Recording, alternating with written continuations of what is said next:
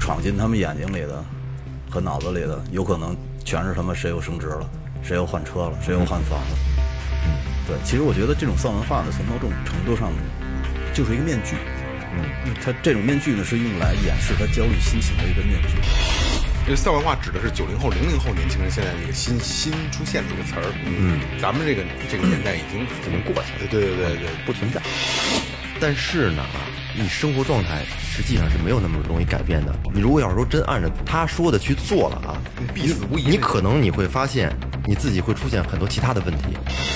对啊，大姑生气了，你你他妈这都什么歪理邪说呀？啊，大姑生气了，然后呢，刚才是坏姑父生气了，然后然后这个我来喝喝喝香槟。 哇，这种人得他妈多没骨气！我就丧。